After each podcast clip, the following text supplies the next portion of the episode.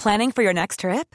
Elevate your travel style with Quince. Quince has all the jet setting essentials you'll want for your next getaway, like European linen, premium luggage options, buttery soft Italian leather bags, and so much more. And is all priced at 50 to 80% less than similar brands.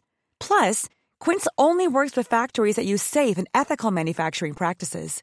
Pack your bags with high-quality essentials you'll be wearing for vacations to come with Quince. Go to quince.com slash pack for free shipping and 365-day returns. Hey there, it's Michelle Norris. I'm host of a podcast called Your Mama's Kitchen. When I travel, I'm usually looking for a way to find a taste of home when I'm not at home. And one of the things I love to do when I am at home is entertain. And Airbnb allows me to do that. When I was in California recently, I rented a house that had a great kitchen. And when we were sitting around the table, we we're all thinking, we're in someone else's house. Someone could be in all of our homes as well. If you have a home, but you're not always at home, you have an Airbnb. Your home might be worth more than you think. Find out how much at airbnb.com/slash host.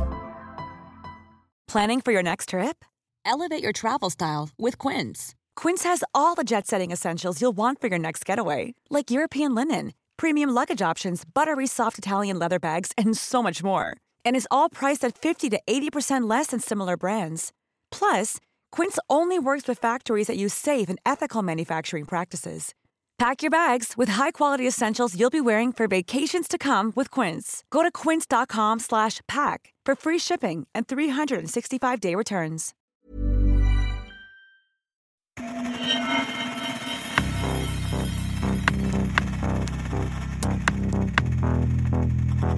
Expect more attacks on the government. They caused a lot of damage. In any computer crime, you want to look for the digital footprint. Dataintrång där interna handlingar läckte ut. shadowy group behind the hacking attack on the Federal Reserve. breaking into files. Beskriver dataintrången så mycket avancerade. This is just the beginning. We will respond, respond, respond, respond. Nätets mörka sida. Sanna historier om brottslighet på internet.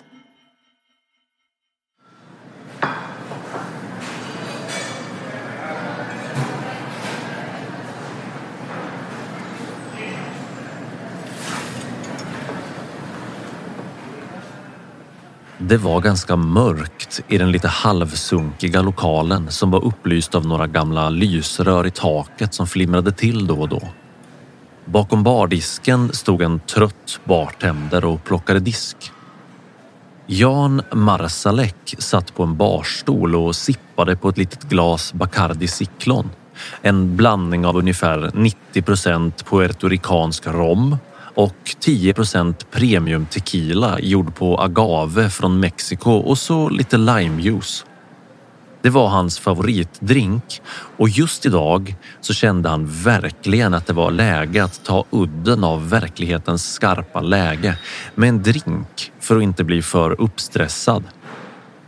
Det var ganska tomt i baren på Tallinns internationella flygplats och han kunde i lugn och ro plocka fram sin laptop och skumma igenom dagens toppnyheter på CNN och BBC. Han tittade sig över axeln innan han klickade på rubriken där det stod Key players in Wirecard scam wanted by Europol. Och så började han läsa. Han hade bara hunnit några rader in i artikeln innan han såg i ögonvrån att två poliser klev in i baren. Han klickade snabbt bort artikeln och stängde igen laptopen. Sen tog han en slurk till av sin Bacardi Ciclon och var precis på väg att resa sig för att gå på toaletten när poliserna gick fram till honom och bad att få se på hans pass och hans resehandlingar. May I see your passport, please? Yes. Istället för att fråga varför de ville se hans pass eller undra varför de just hade valt att kontrollera honom så nickade han tyst och plockade fram sitt pass ur kabinväskan. Hans hjärta dunkade stenhårt i bröstet på honom men han ansträngde sig riktigt mycket för att inte visa utåt hur otroligt nervös han egentligen var.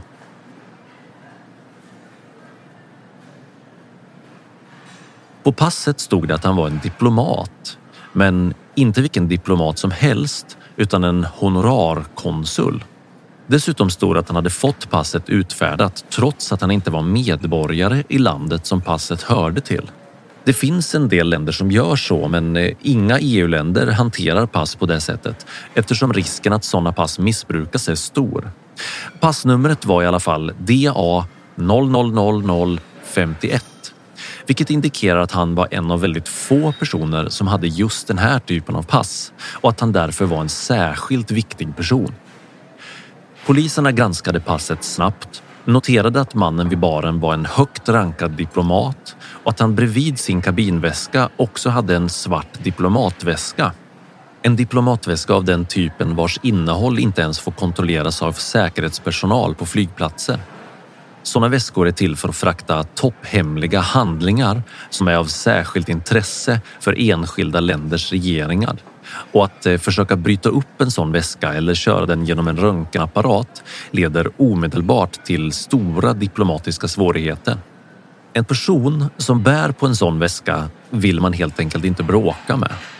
Och när poliserna insåg att han uppenbarligen var en hög diplomat ute på dignitärsuppdrag så backade de genast ett par steg och sa ursäkta avbrottet herr diplomat och så gick de ut ur baren. Oh, faran var över. Marsalek sjönk ner på stolen igen och andades ut precis varenda milliliter luft som han hade kvar i lungorna. Han hade klarat sig. Igen. Han sköt in glaset mot bartendern och reste sig upp.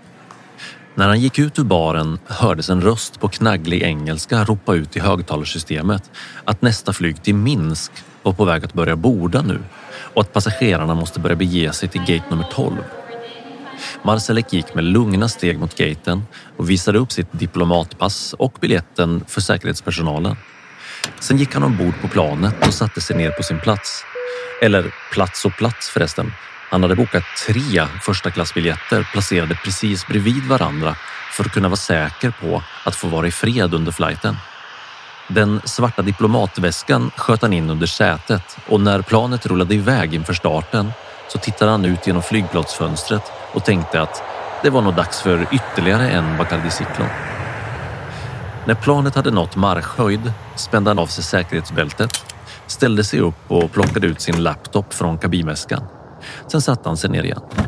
Han eh, vinkade till en av flygvärdinnorna som genast kom skyndande till hans plats.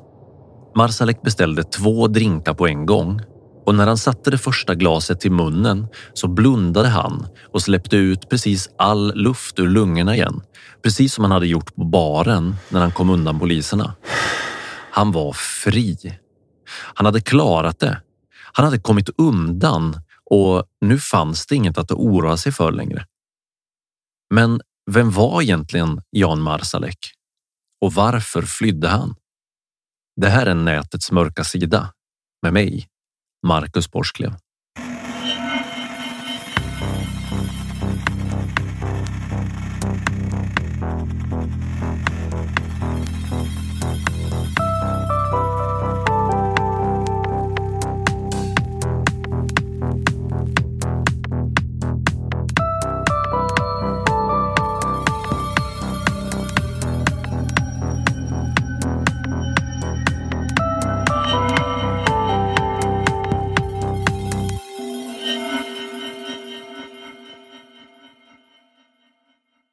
Jan Marsalek är Interpols mest jagade man. Känn på den. Det blir man inte utan att ställa till med något rejält. Det finns faktiskt fog för att hävda att just Jan Marsalek är en av de mest eftersökta personerna i världen just nu. Och det är väldigt många, både länder och säkerhetstjänster, som vill ha tag i honom av olika anledningar. 20 miljarder euro är en anledning till att polisen vill ha tag i honom. Hans omfattande samröre med de ryska säkerhetstjänsterna FSB och GRU är en annan anledning. Digitala bedrägerier och förskingring, det är Jan Marsaleks mellannamn och han är ingen småfifflare.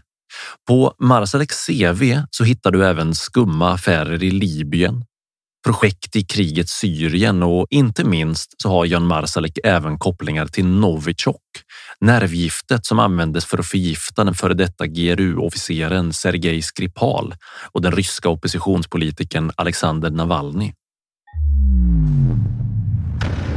Gillar du den här podden? Skulle du vilja höra fler avsnitt? då vill jag be dig att stödja nätets mörka sida på patreon.com.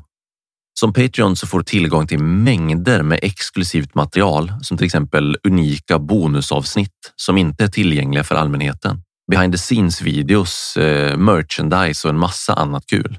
Men framför allt så hjälper du mig att göra fler och bättre avsnitt genom att stödja podden på Patreon. Jag lägger ner någonstans mellan 30 till 60 timmar per avsnitt för att skriva manus, göra research, spela in, komponera musik och redigera. Och mina patrons är den enda inkomstkällan för den här podcasten just nu. När du stödjer nätets mörka sida på Patreon så bidrar du till att jag kan fortsätta göra intressanta avsnitt som du kan lyssna på. Gå in på www.patreon.com natets mörka sida och upptäck allt som du får tillgång till som Patreon. www.patreon.com natets mörka sida. Länken finns också i infotexten till varje avsnitt av podden. Tack för ditt stöd.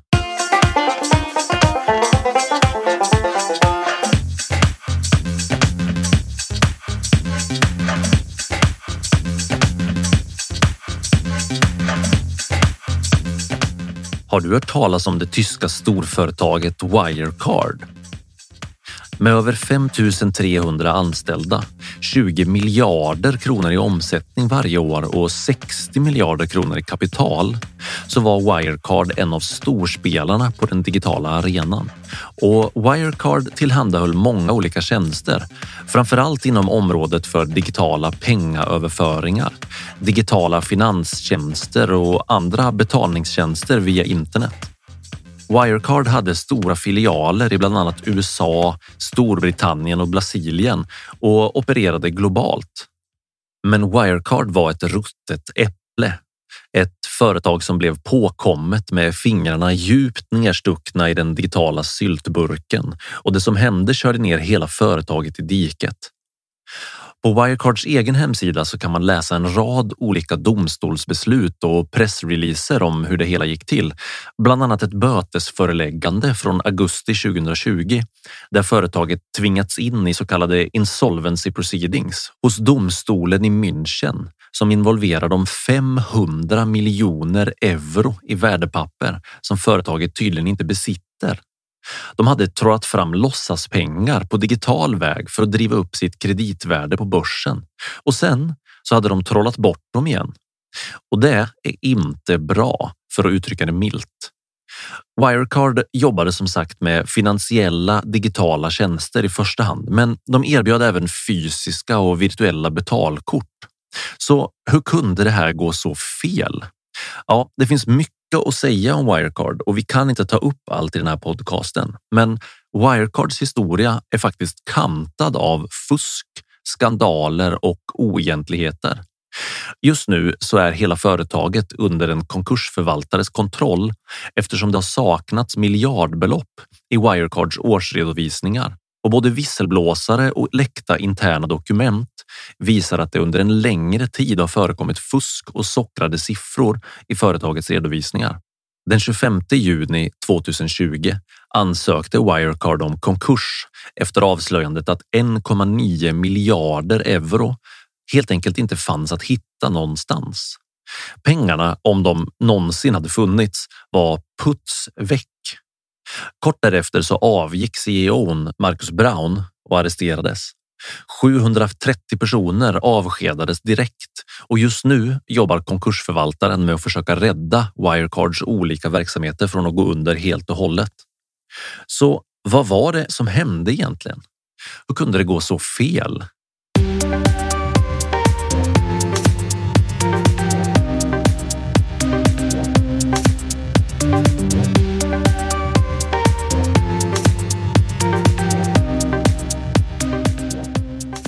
När Wirecard grundades 1999 så var det mest inriktat på att tillhandahålla betaltjänster på internet, främst för nätkasinon och porrsidor. Men verksamheten växte explosionsartat och inkluderar snart en hel massa andra finansiella tjänster, riskbedömningar och inte minst sådana här förladdade kreditkort för internethandel. I samband med att företaget grundade sin första filial i Asien närmare bestämt i Singapore 2007, så började de även sälja sin egen mjukvara för att förhindra ekonomiska bedrägerier på internet.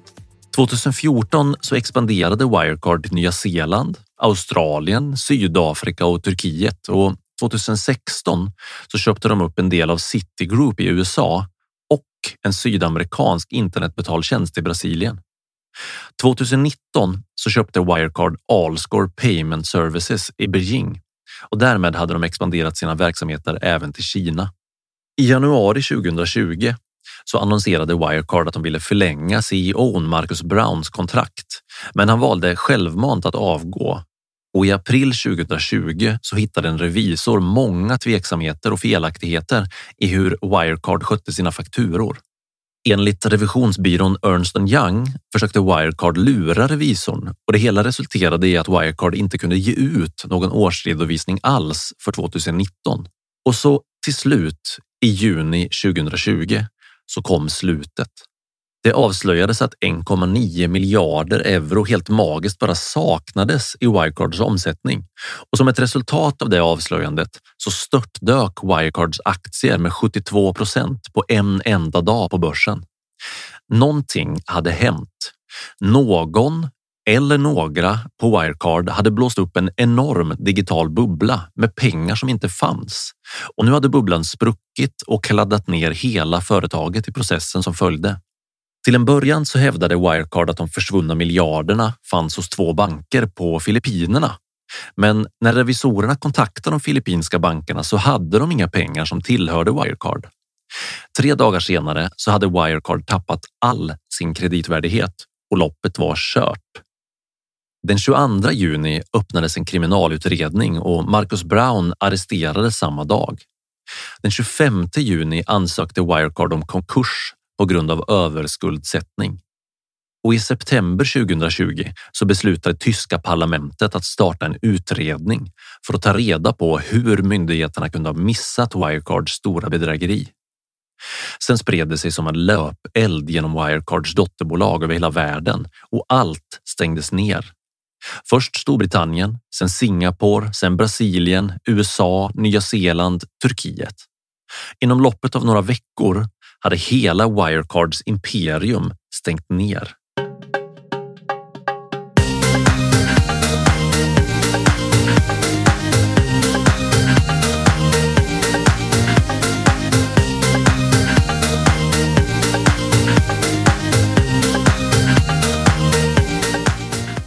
Det kan vara lite svårt att få grepp om hur stort Wirecard egentligen var, eller det tycker jag i alla fall enorma siffror och miljardbudgetar, det säger egentligen inte mig så mycket för det är så stort och ogreppbart. Men för att få lite perspektiv på omfattningen så kan vi tänka att Wirecard var en av världens största spelare när det gäller mobila betalningar, e-handel, digitalisering och finansteknologi. Om du har köpt någonting på internet de senaste 20 åren så är chanserna mycket stora att det är Wirecards teknologi som du har använt. Strax innan nedstängningen arbetade Wirecard med 280 000 företag över hela världen och transaktionerna som gjordes genom Wirecards tjänster uppgick till över 125 miljarder dollar per år. Wirecard ligger till exempel bakom betaltjänsten Boon som används över hela världen, bland annat till Google Pay och Apple Pay. Och Wirecards egen tjänst Checkout Portal är en av de vanligaste i världen. Och det är helt enkelt det sista steget som du hamnar i när du köper något på nätet. När du har lagt dina varor i varukorgen på sidan du handlar på och sen ska gå till kassan. Då använder otroligt många hemsidor Wirecards tjänst för att hantera betalningarna. Kreditkortsnumren och beställningarna hanteras också av Checkout Portal. Och för dig som kanske blev lite uppskrämd av det förra avsnittet av den här podden så kan det vara intressant att veta att Wirecard sedan 2017 arbetar tillsammans med WeChat Pay i Kina som är en central del i den kinesiska regimens enorma övervakningssystem av folket där.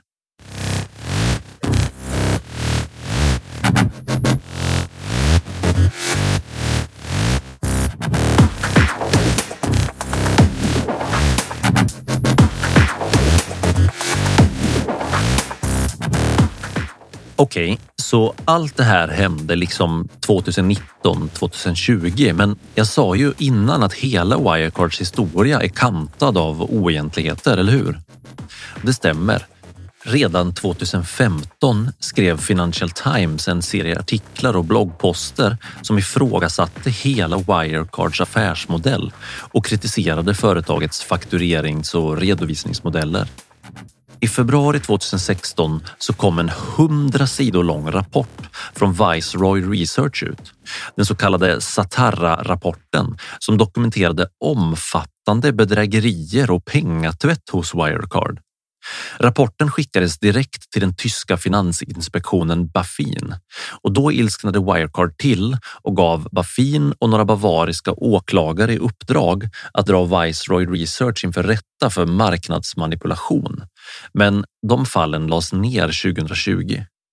Wirecards problem fortsatte att öka i omfattning och 2019 så avslöjade Financial Times återigen att Wirecard var inblandade i omfattande bedrägerier, främst i de asiatiska filialerna.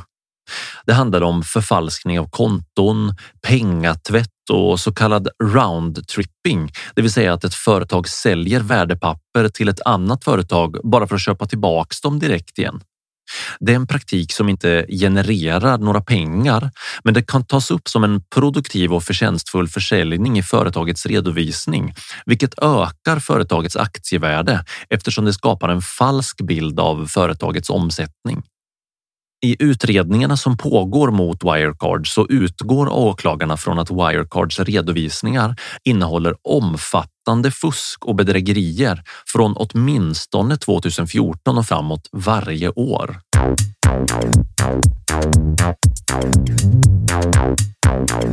Okej, okay, så Wirecard var en ful fisk i den digitala ekonomin. Ja, men so what? Det är inte direkt som att de är det första globala storföretaget som har visat sig göra affärer utan rent mjöl i påsen, eller hur? Men det finns mer skit på Wirecard och då pratar vi om sånt som involverar betydligt mindre rumsrena saker.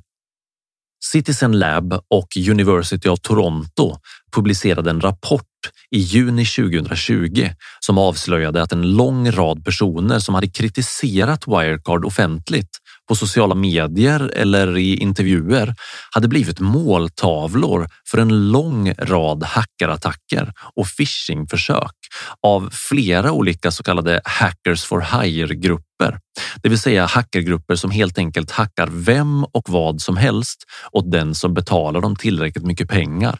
Den största av grupperna som hackade Wirecards kritiker var en ökänd hackergrupp som kallas för Dark Basin. Och det var inte bara enstaka privatpersoner som blev hackade. Nej, även hedgefonder, fondförvaltare, shortsellers, utredare både på företag och inom myndigheter och inte minst journalister blev angripna dagligen under flera månader långa hackerkampanjer och en del av dem blev utsatta under flera års tid. Enligt Citizen Lab så pekar de flesta ledtrådarna rakt mot det indiska techföretaget Beltrox Infotech som har en lång historia av att utföra just hacking for hire operationer. Både offentliga åklagare i USA, FBI och Interpol har just nu pågående utredningar som utreder anklagelserna om att Wirecards kritiker har blivit utsatta för hacker for hire attacker. Och guess what? Wirecard själva förnekar såklart all inblandning i de här attackerna. Och guess what igen? Spåren pekar rakt mot överföringar av pengar från den del av Wirecard som Jan Marsalek var chef över. Kan det ha varit så att Marsalek i själva verket betalade hackers för att tysta Wirecards kritiker? Ja, det vet vi inte riktigt än.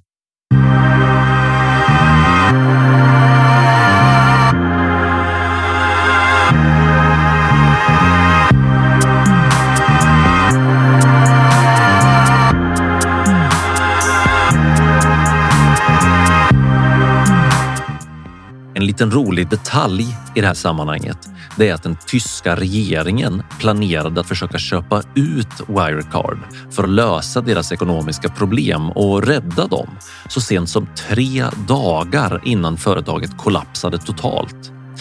Det hade kunnat bli en fin praktskandal om den tyska staten hade köpt ut ett mångmiljardföretag som visade sig vara byggd på en grund av pengatvätt, bedrägerier och olaglig hackerverksamhet.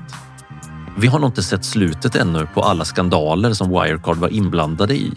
Men i skrivande stund så saknas det över 4 miljarder euro.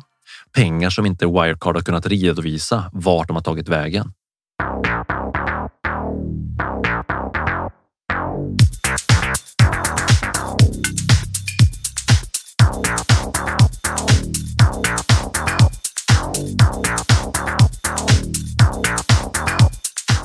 Men åter till Jan Marsalek. Den 40-åriga österrikaren Jan Marsalek blev en högt uppsatt chef på Wirecard under 2010 med särskilt ansvar för företagets verksamheter i Asien. När skiten träffade fläkten på Wirecard 2020, då blev även Jan Marsalek omedelbart avskedad tillsammans med de övriga höga cheferna. Då sa han till sina kollegor att han skulle resa till Filippinerna och jaga fram de där försvunna miljarderna för att kunna bevisa att han var oskyldig. Så han reste iväg dagen efter att han blev avskedad, men inte till Filippinerna. Det finns ett gäng flygbiljettbokningar och immigration records i Filippinerna som visar att Marsalek flög dit, till Manila, redan den 23 juni och sen så flög han vidare till Kina men eh, problemet är bara att det är inte sant. Han satt aldrig på något plan till Manila och han landade aldrig i Kina. De filippinska myndigheterna har bekräftat att flygbokningarna och dokumentationen från immigrationsmyndigheten i Manila var förfalskade och utredningen visar att Marsalek hade skickat pengar till några personer i Manila för att de skulle utföra förfalskningarna åt honom. Han hade lämnat ett falskt digitalt spår efter sig för att ingen skulle kunna hitta honom och följa efter honom dit han verkligen åkte istället.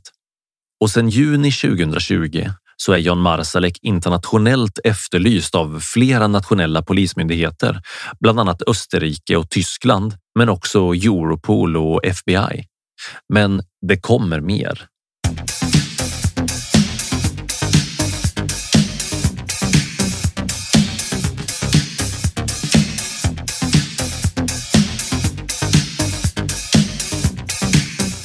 Journalister från Der Spiegel, Bellingcat och The Insider hävdar att de har luskat ut vad som egentligen hände den där dagen när Jan Marsalek låtsades flyga till Filippinerna för att leta efter de försvunna miljarderna. There's never been a faster or easier way to start your weight loss journey than with PlushCare.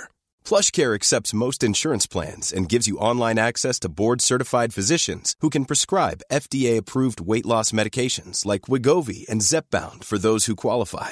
Take charge of your health and speak with a board-certified physician about a weight loss plan that's right for you. Get started today at plushcare.com slash weight loss. That's plushcare.com slash weight loss. plushcare.com slash weight loss. Planning for your next trip?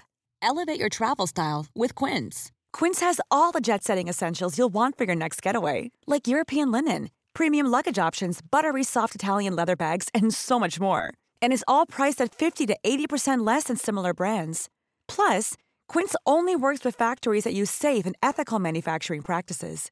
Pack your bags with high-quality essentials you'll be wearing for vacations to come with Quince. Go to quince.com/pack for free shipping and 365-day returns. Enligt dem så reste han bara några timmar efter att han hade blivit avskedad med ett helt annat pass, ett diplomatpass till Minsk som är huvudstaden i Belarus. Men varför gjorde han det? Vad var det han flydde från egentligen? För att kunna svara på den frågan så måste vi gräva lite djupare i vad Marsalek har haft för sig de senaste 15 åren. Och han har verkligen varit ett busy little bee för att uttrycka det milt. Här kommer ett urval av intressanta saker som Jan Marsalek har hittat på under åren.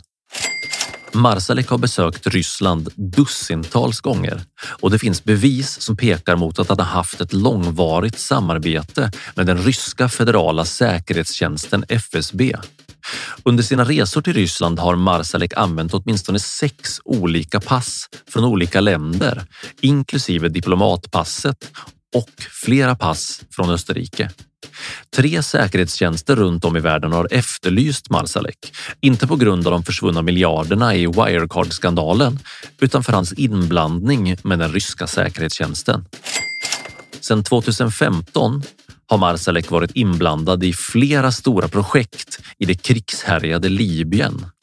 Han har bland annat investerat i Libya Cement Company och i samband med de affärerna har han också jobbat tillsammans med en mängd olika ryska rådgivare och europeiska tjänstemän för att diskutera det som de kallar för den humanitära återuppbyggnaden av Libyen.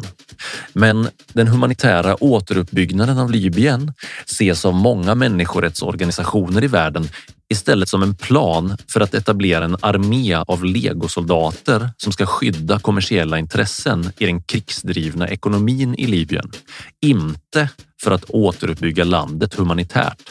Marsaleks huvudrådgivare i Libyen var ryssen Andrei Chyprygin, en före detta officer från den ryska militära säkerhetstjänsten GRU. Omfattningen av Marsaleks projekt i Libyen var helt enormt. Det handlade om över 15 000 legosoldater som skulle anställas samtidigt. Marsalek samarbetade med The Austrian Russian Friendship Society och den organisationen tog emot hemligstämplade dokument från Marsalek som kom från Österrikes inrikesministerium och säkerhetstjänsten BVT. Hur fick han tag på dem? Kanske via hackergruppen Dark Basin? Ja, vi vet inte riktigt. Marsalek skickade hemligstämplad information och gav geopolitiska råd till Österrikes högerextrema populistparti FPÖ. Och återigen så kommer frågan, var fick Marsalek tag på den hemligstämplade informationen?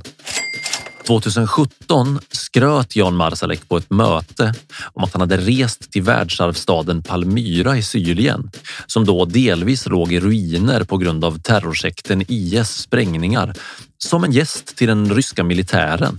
Men varför den ryska militären skulle vilja ha en österrikisk finansman från techsektorn som gäst mitt i en krigszon? Ja, det vet vi inte riktigt. 2018 delgav Marsalek fyra känsliga och hemligstämplade rapporter från The Organization for the Prohibition of Chemical Weapons för sina affärspartners i London som en del i eftermälet av förgiftningen av dubbelagenten Sergej Skripal i Salisbury. Hur Marsalek hade kommit över rapporterna? Ja, det är det ingen som vet. Marsalek har också hävdat att han är i besittning av den fullständiga kemiska formeln till Novichok, det militärklassade giftet som användes av GRU när de förgiftade Sergej Skripal.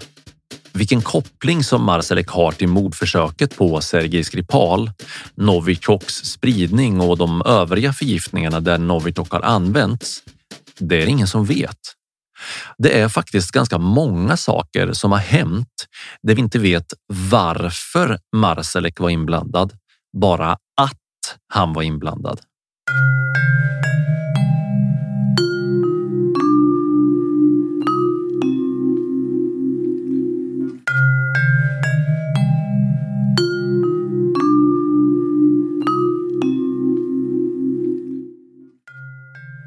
Just Marsaleks kopplingar till Ryssland är lite extra intressanta.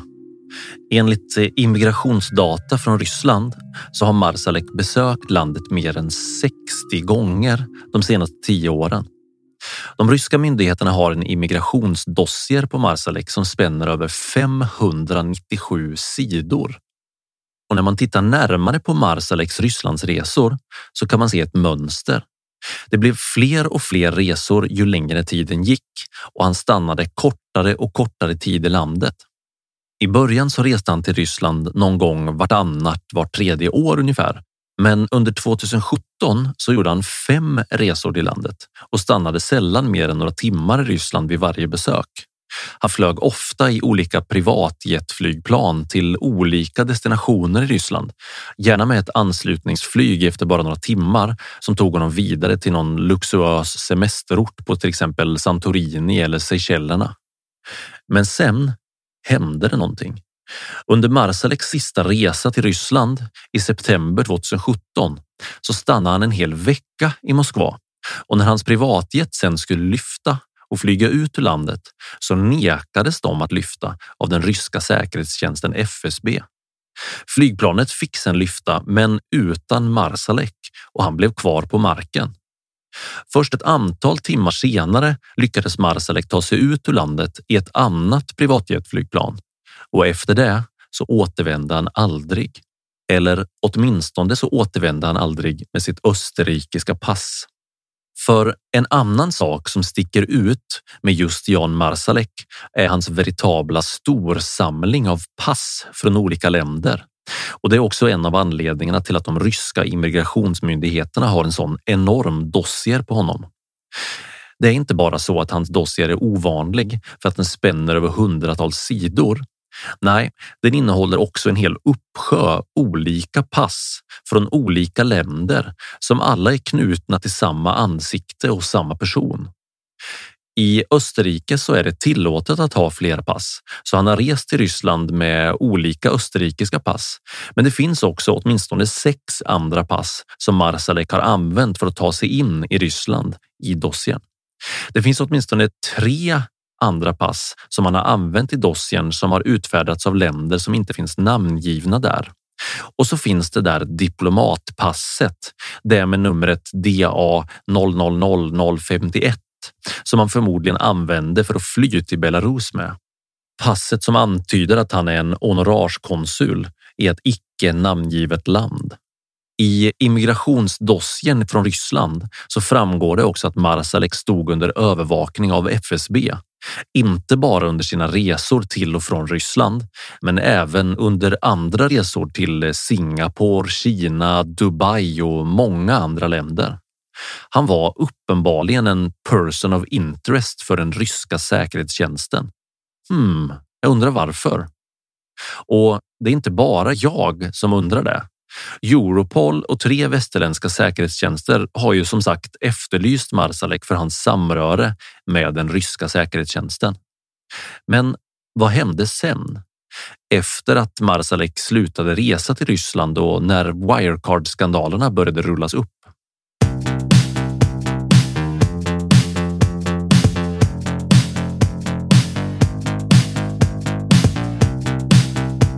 När Marsalek blev eh, omedelbart avskedad i juni 2020 så blev han även efterlyst av den tyska federala polisen inom bara ett par dagar.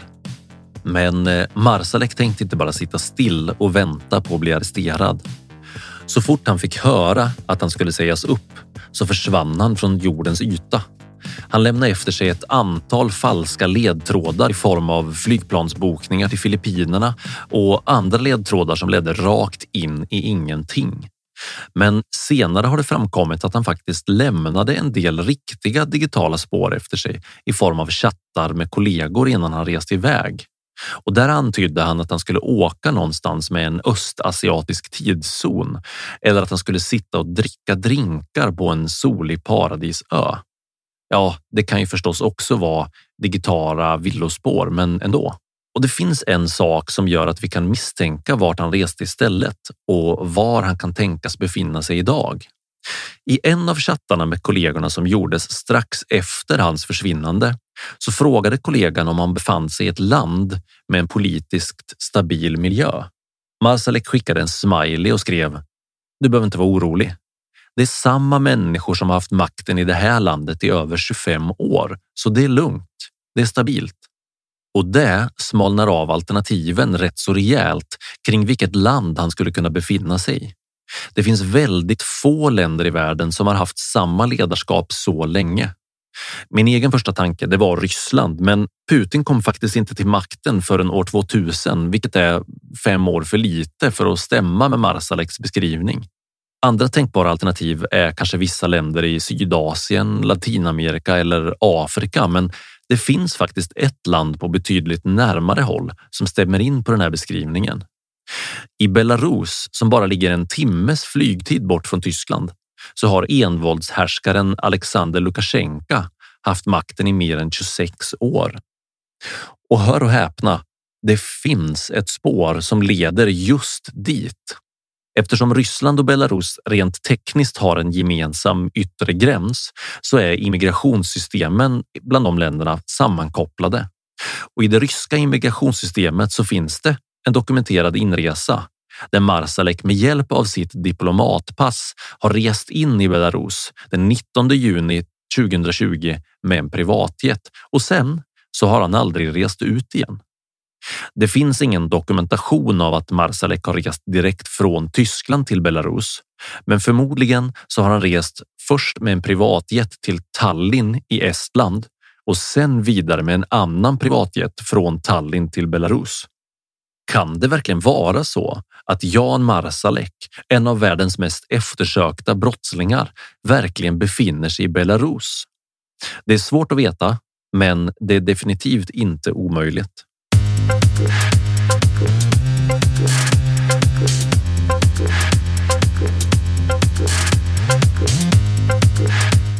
Men hur kan vi vara säkra på att Marsalek och hans bundsförvanter inte har förfalskat även de här flygbokningarna och inresorna då?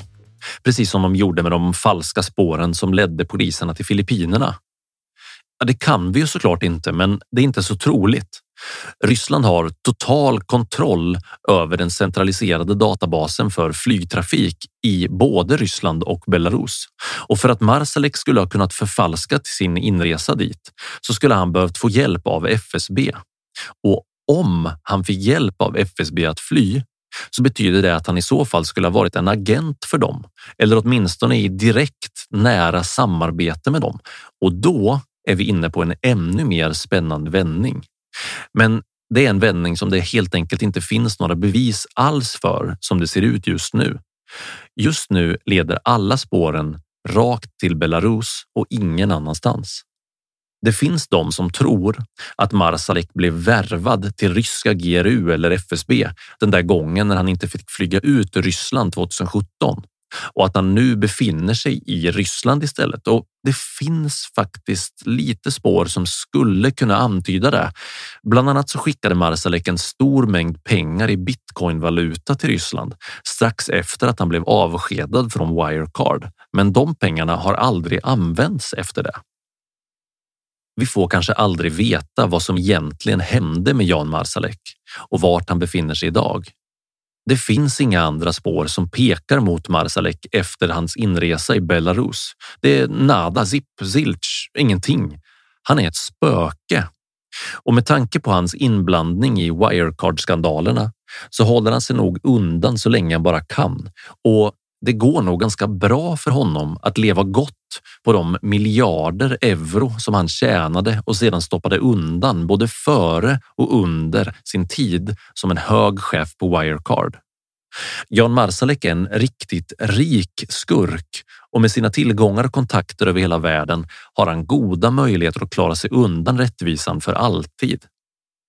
Och Wirecard då? Vad hände med det? Ja, det pågår fortfarande flera olika utredningar kring Wirecard-skandalerna och flera höga chefer sitter fortfarande häktade i Tyskland. Så kan det gå när man låtsas investera pengar som inte finns.